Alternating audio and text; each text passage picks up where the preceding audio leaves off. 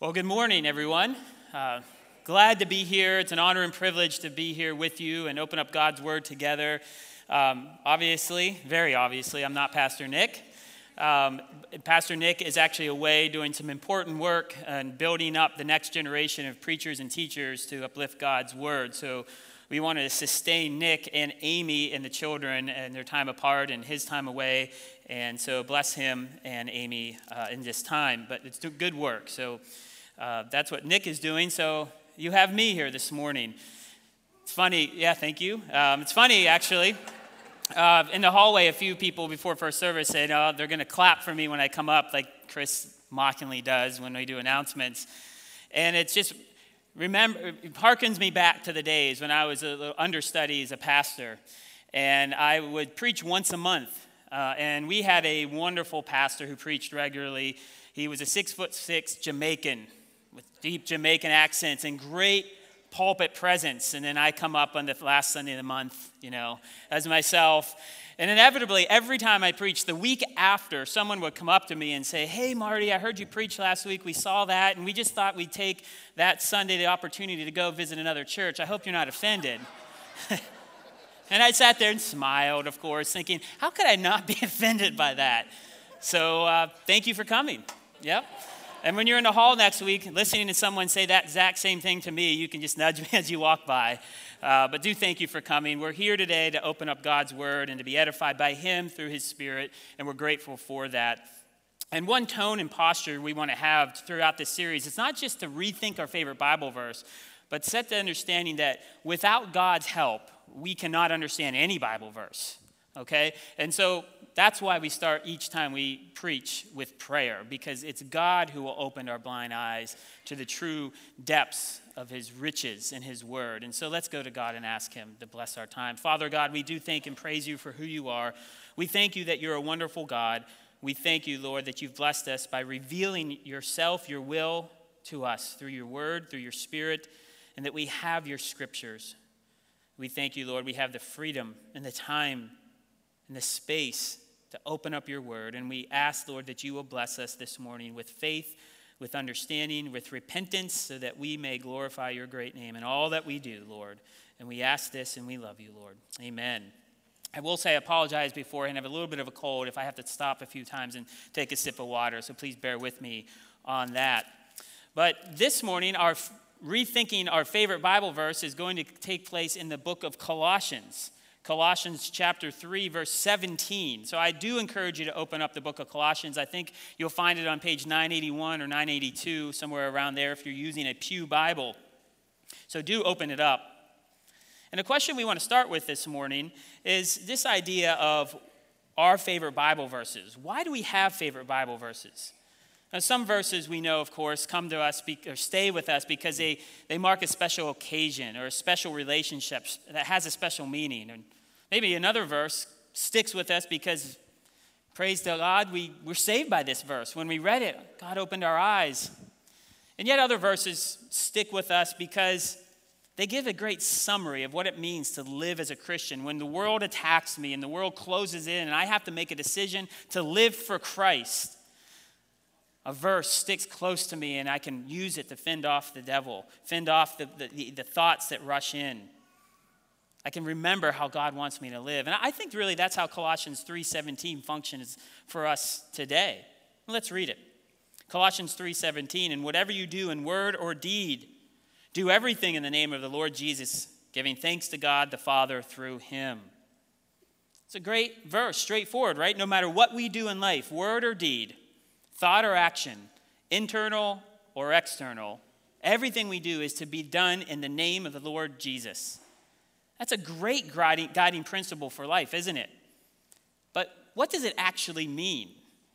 How does it actually guide us?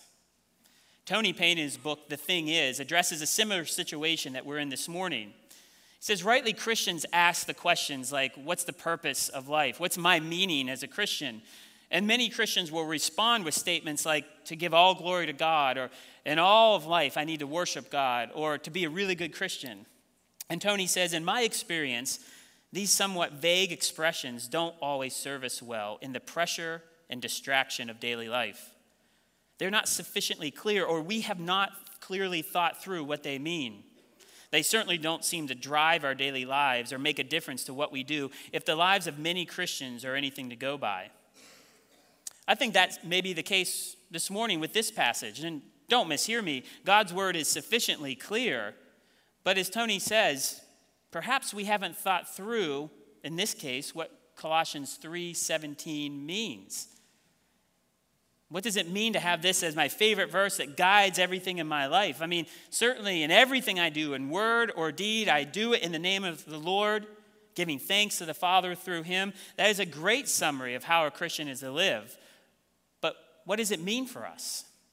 So, what we're going to do this morning, just spend a few moments unpacking it, filling it in, and coming to a, hopefully a better understanding of that together as we look through the, the book of Colossians. And I said earlier, it would be really helpful to have the book. We're going to be looking at many different passages in Colossians. So if you don't have it open, please do turn it open.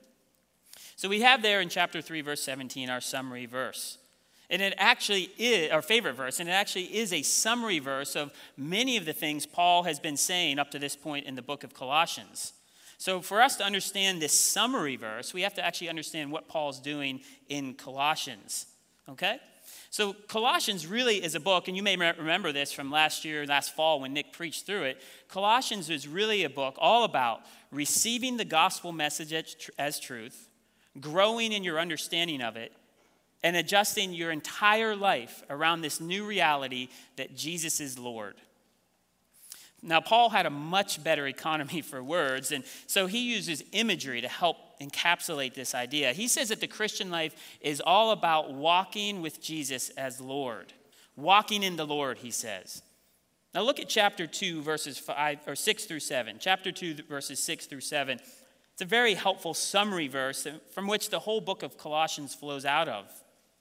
Chapter 2, 6, and 7. Therefore, as you receive Christ Jesus the Lord, so walk in him rooted and built up in him and established in the faith, just as you were taught, abounding in thanksgiving. See, the problem in Colossae is that Christians were confused about how to live as a Christian. There were some false teachers who came into town and, and started to lure away some Christians away from the gospel message that Epaphras brought to them, away from the original faith that they had stuck to. So in chapter 2, Paul addresses this false teaching. And then in chapter 3, he lays out the how to live type section. Okay, how are we actually to live as a Christian? And that's where we come to in our verse 317 this morning. But Paul is saying that you live as a Christian, that this is back in chapter 2, verses 6 and 7. You live as a Christian just in the same way as you became a Christian. You became a Christian by repenting of trusting in your own ways repenting of doing the things that you want to do. And instead, you trust in the Lord. And instead, you do what the Lord wants you to do. And you follow his lead as your heavenly Father and Master and through his Son, Jesus Christ. You do that when you became a Christian, you did that when you became a Christian, and you do it every day as a Christian. It never changes. And just as the Colossians accepted the Lord, they are to continue to walk in him, not down some other path. They are to grow out from the spot where they were planted, as 2, 5, 6, and 7 says. So if you're going to do everything in the name of the Lord Jesus Christ, you have to do it by walking in Christ. So we're going to apply this imagery of walking, and then actually the rest of the book of Colossians to help us understand chapter 3, verse 17. So we'll work out a few ideas of what it means. And the first thing to understand is that to do everything in the name of the Lord Jesus Christ we do it by walking in his cover, by walking in his cover. See, for us to be to do everything for Christ, we actually first have to be found in Christ. That phrase in Christ is all over the book of Colossians. In fact, it's all over all of Paul's letters. He's saying you must be covered by Christ. And you see it most clearly there in chapter 3, verses 3 and 4. Look there at chapter 3, verses 3 and 4. For you have died and your life is hidden with Christ. When Christ, who is your life, appears, then you also will appear with him in glory. See, without Christ's covering, we're naked, dare I say. We're naked in our own works, we're naked in our own motivations, and we're exposed to the same fate of the world. And I have to be really clear with you this morning no matter how good you think you are, or compared to the person next to you, not today, but just your neighbors in the general world, compared to them, you're, you're not really that bad. The truth is, exposed to God, without the covering Christ, you are your true self, and that self is unacceptable to God. Look at chapter 1, verse 21, where Paul gives a sweeping blow to anyone and everyone who's not covered by Christ. Chapter 1, verse 21 And you, you Colossians, without Christ covering, you who were once alienated and hostile in mind, doing evil deeds. That's our natural self without Christ covering. And in chapter 1, verse 13, Paul says, without God's rescue plan for us, we would be left, we would remain in the domain of darkness. So, coming back to Colossians 3, Paul gives us very graphic language to explain what it means to be covered in Christ. To be in Christ is to be dead, he says in verse 3. Dead to a hostile, alienated life. So, life as we know it, life is just a regular old human being trying to be as happy as possible, seek as much comfort and joy as possible and ease. That life must cease. That life's over, Paul says. You know, it's interesting. People, especially younger people, say Christians have no life. But verse 3 and 4 seems to say, without Christ, you have no life. When Christ, who is your life, appears, then you will also appear with him in glory. Without Christ, there is no life. But don't mistake me, the idea of being in Christ, the idea of being covered in Christ, is not just a negative message. Look again there at verses 3 and 4 and how it works, the logic there. You have died, but now you have a new resurrected life. Reference back up there to verse 1. You have been raised with Christ. You have a new life that's hidden with Christ, one that's covered in Him, in His death, and in His resurrection. Paul, along with the rest of the Bible, makes it clear that on our own, we have no hope in this life or the next. But when we walk in the covering of Christ, when we walk in Christ, it means instead that all our sins, past, present, and future, are forgiven when we're in Christ. Being in Christ means that we have been credited with the obedient righteousness of Jesus Christ. He walked this earth perfect and blameless. So, as God sees us now, this day, if you're covered in Christ, He sees you as perfect and blameless. When you, see, when you are in Christ, the punishment you deserve for your sin, your faults, your indifference to God, the punishment you deserve has already happened on the cross. It's done, it's complete the wrath of God absorbed by Christ, already finished on your behalf. When you are in Christ, there is therefore no condemnation because Christ deserved none of that. When you're in Christ, it means that you will be publicly received when Christ comes again, visible to all, to receive all glory, honor, and splendor, and you will be right there with him to enjoy him and that forever and ever. Let me try to illustrate this. My friend in Australia, Rory Shiner, wrote a book on this topic, and I think he gets the illustration just right. He says, What does it mean to be in Christ? What does it actually mean? Let me try an analogy. Imagine yourself at the airport, about to board a plane. The plane is on its way, let's say, to beautiful Hawaii. You're at the airport, there's you, there's the plane, it's ready to take off to Hawaii. And the question is, what relationship do you have to have what relationship do you need to have with the plane? Would it help, for example, to be under the plane? Would it help, for example, to be inspired by the plane? You know, you go to the airport and you watch it take off and you whisper yourself, someday I can do that too. Would it help to actually follow behind the plane? You know, if you just get going fast enough and watch what direction it takes off, if you go fast enough and jump, maybe perhaps. No. See, the relationship you have to have with a plane is not to be under it, inspired by it, behind it. The relationship you have to be with the plane is you have to be in it. Why? Because by being in the plane, what happens to the plane will also happen to you. And at the heart of the New Testament, the idea of being in Christ is something like that. What the Bible is saying that through faith in Jesus Christ, we become united to him, and as we are in him, whatever is true of Jesus is also true of us. What's true of Jesus? Always honoring his Father, loving the Lord God, his Father, with his whole heart, mind, soul, and strength, never sinning his entire life, raised for an eternal life of blissful, joyful existence with his Father forever and ever, and a new creation without sin or crying or disease or suffering. Do you want that to be true of you? Then you must be covered in Christ. You must walk in that covering. You must put your faith in Jesus Christ as your only hope for any and all things. Only as we're covered in Christ can we walk in him. Paul says in Romans chapter 14 that anything that does, that does not proceed from faith is sin.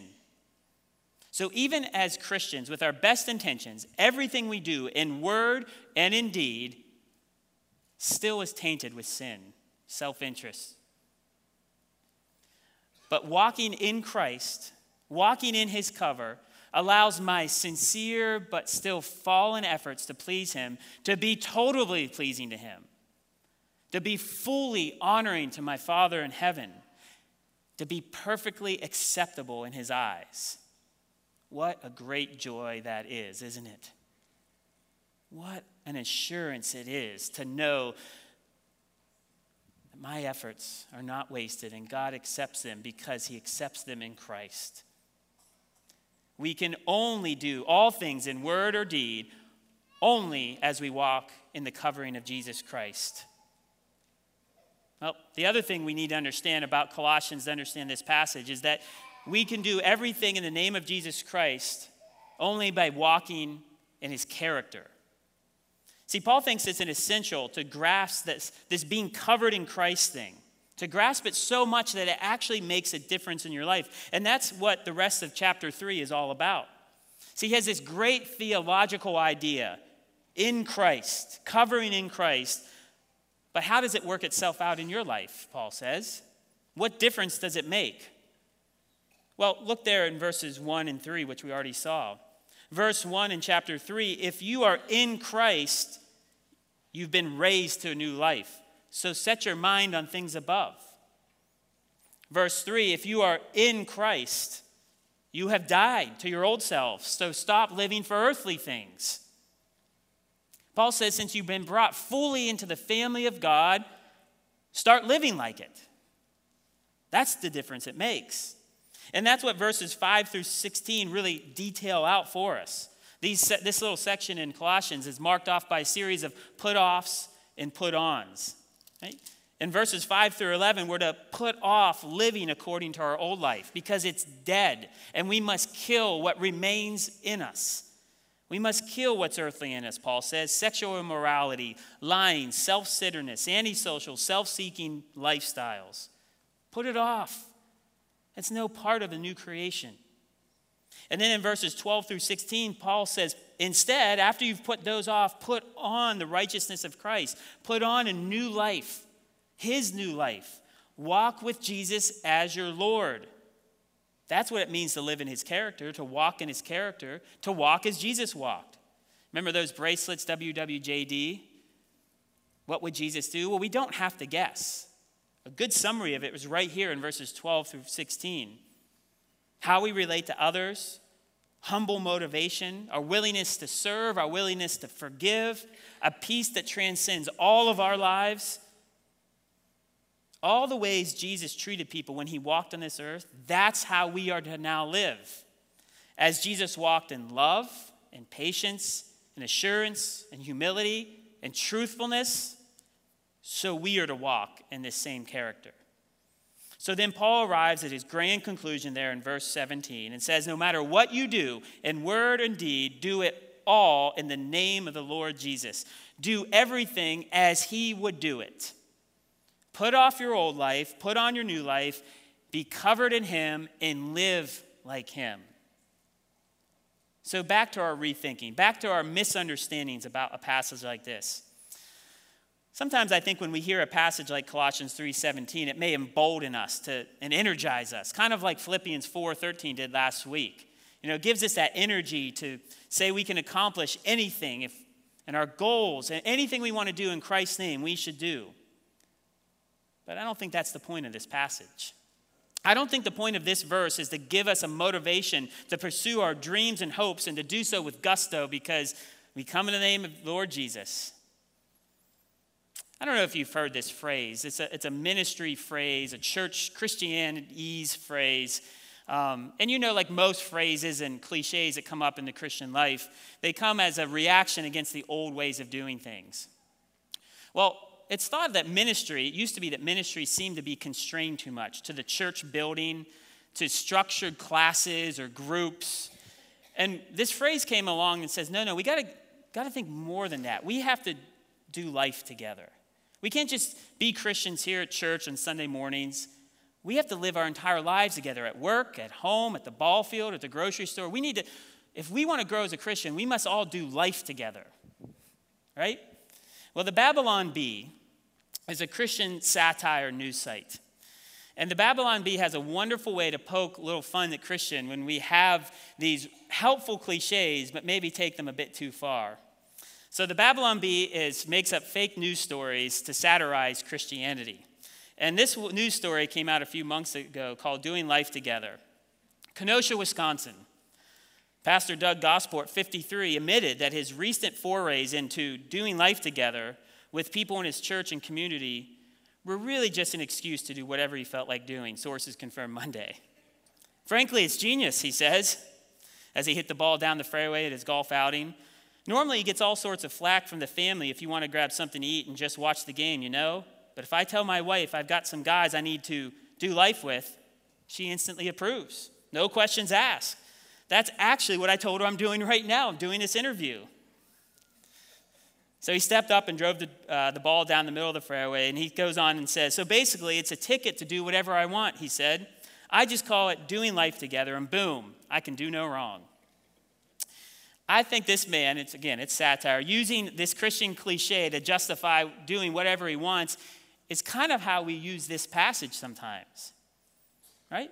We want to do what we want to do, but we want to baptize it with Christianity. So we do it in the name of the Lord Jesus and we just keep on doing it. Now, on the flip side, a horribly serious example, a pastor friend of mine, we were talking about this passage, told me that he had someone in his office justifying, in the name of Jesus, his divorce because he knew God wanted him to be happy. This verse is not meant to be used like that. This verse is meant to remind us to put to death our ambitions and our personal aspirations for happiness and fulfillment and put on instead the aspirations of Christ Put on instead the character of Christ and seek what he wants in the ways he wants us to seek them in love and kindness and self control. Paul's saying that God, through Christ, has covered you, He has done everything for you. Now, do everything for Him, do everything like Him.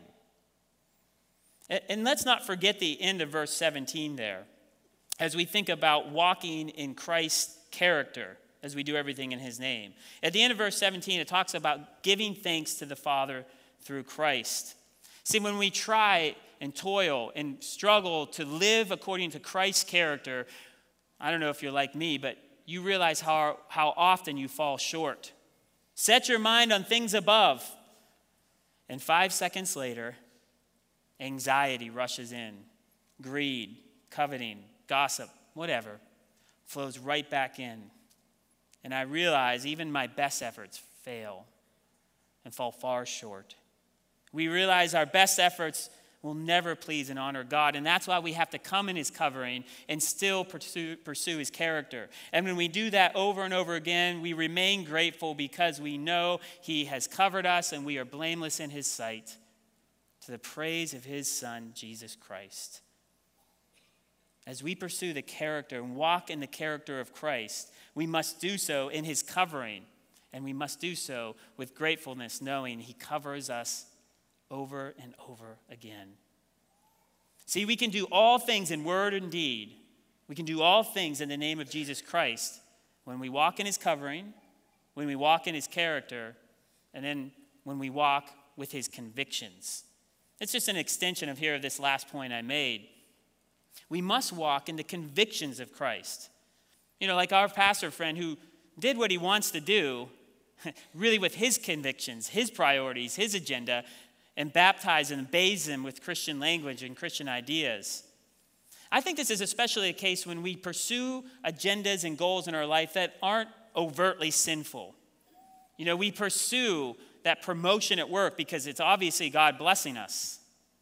We spend hours and hours on our hobbies and our pastimes and all these types of things saying, well, God wants excellence from us. And if I'm going to do something, I might as well do it in the name of the Lord. I don't think that's what this passage means. See, I've heard that it said that convictions are things that you're willing to suffer and die for, everything else is just opinions. What did Jesus suffer and die for? To seek and save the lost? To serve and not to be served? To do not his own will, but the will of the one who sent him, his Father? Are those convictions your convictions?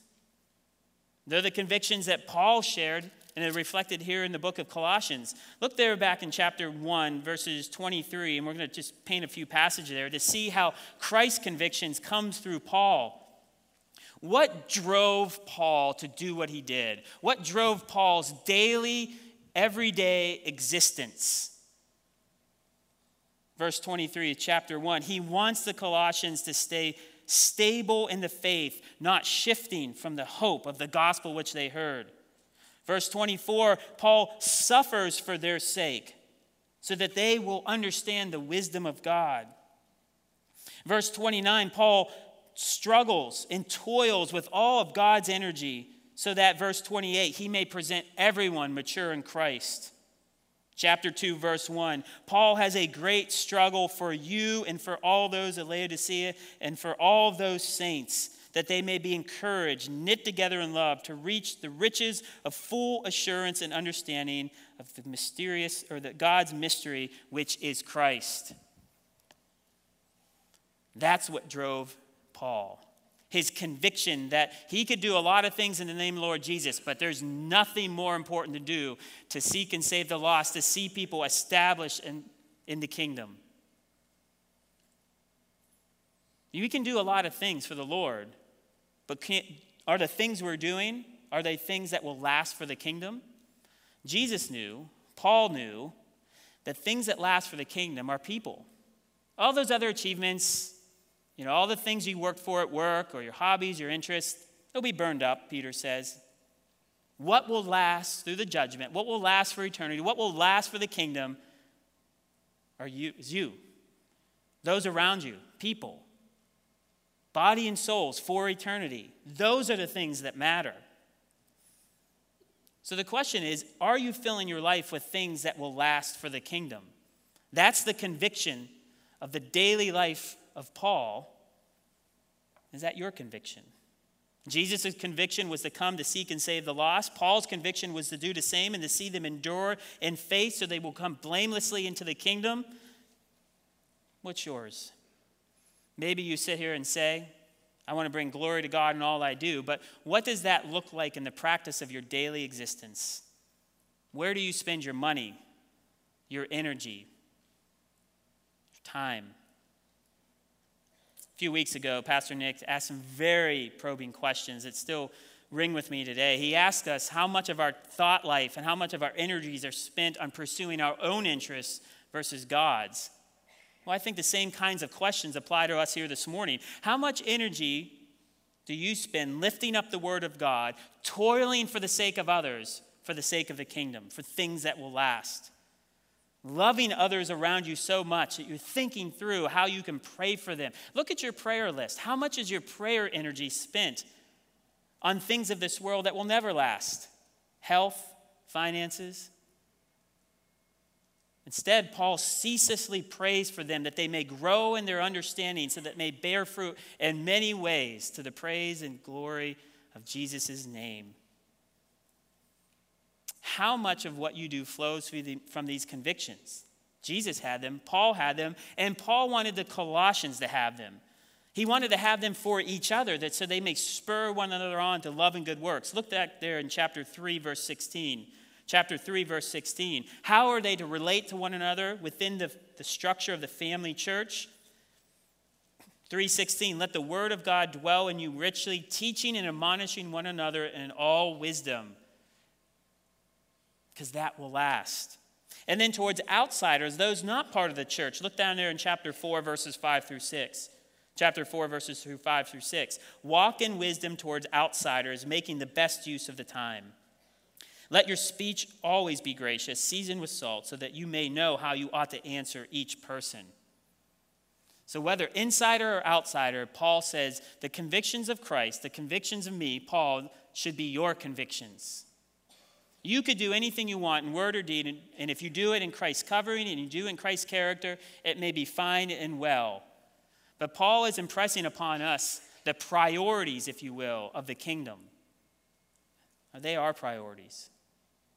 See, as Paul commended there in chapter 4 with the, the, the outsider's language, Paul knew that as we lived out our lives in front of others, that we were doing everything in the name of Lord Jesus. Once someone knows you're a Christian, you are teaching them. You are building them up or down in the name of the Lord Jesus. That's what this passage this morning states. Everything you do in word or deed, you are in fact doing it in the name of the Lord Jesus. We are painting the picture of the invisible God for everyone to see by the way we live our life. Because as we go in his name, we present him. What kind of God is it that others can't see? Well, they judge that kind of God. They figure out that, what that God is or who that God is by looking at his followers. So, no matter how vocal you are about your faith, people are forming their opinions and they're forming their understanding of Jesus Christ and his name based on your words and your deeds. People are subtly growing in their understanding, for good or ill, based on how you represent him.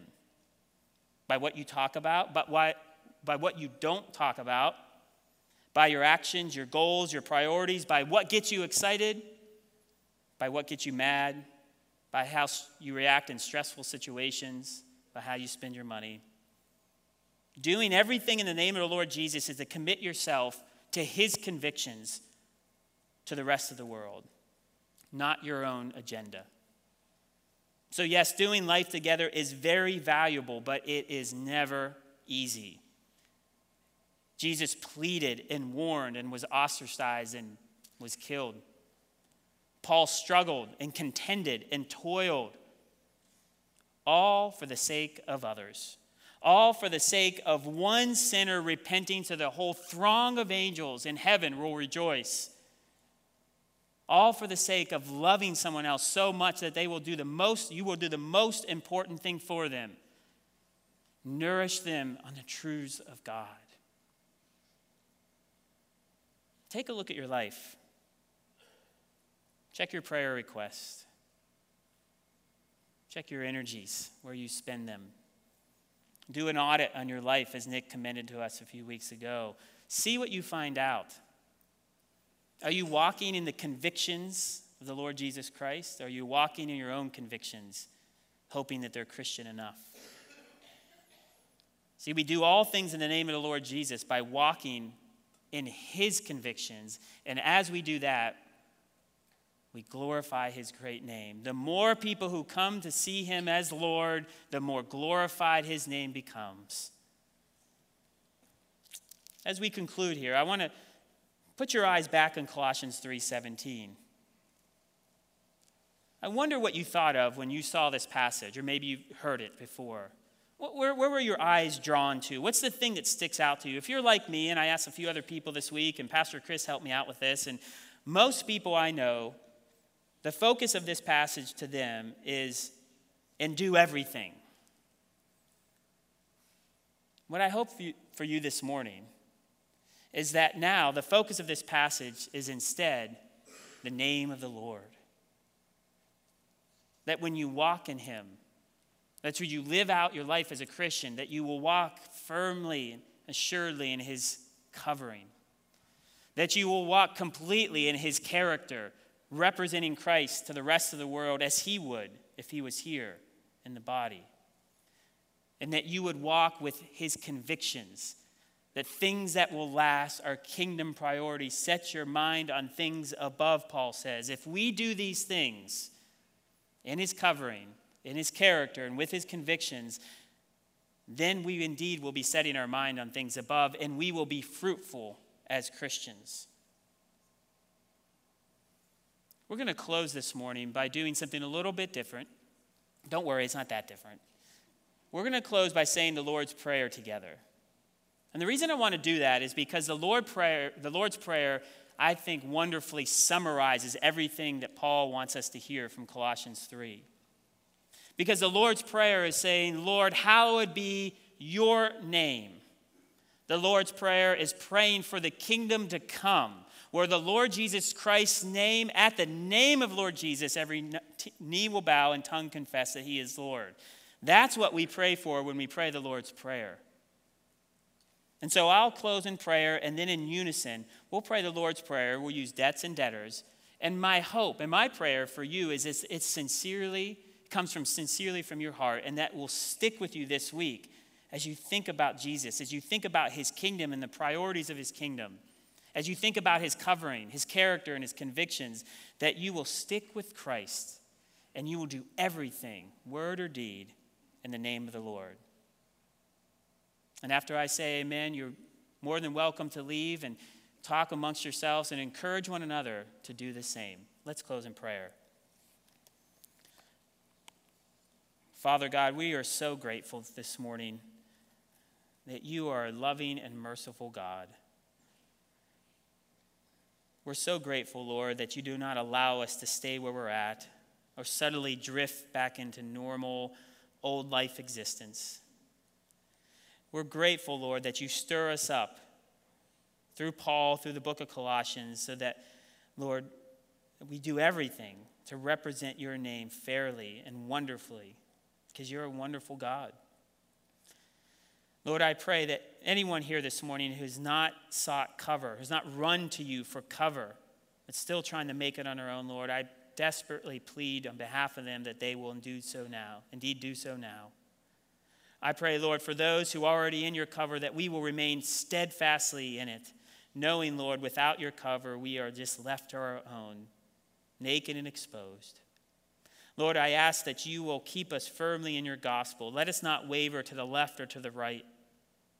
Lord, I ask you, Lord, that we will represent your great name by walking in your character, by living as you would live, not seeking our own agenda, not seeking what's best for us, but for those around us for the sake of your kingdom.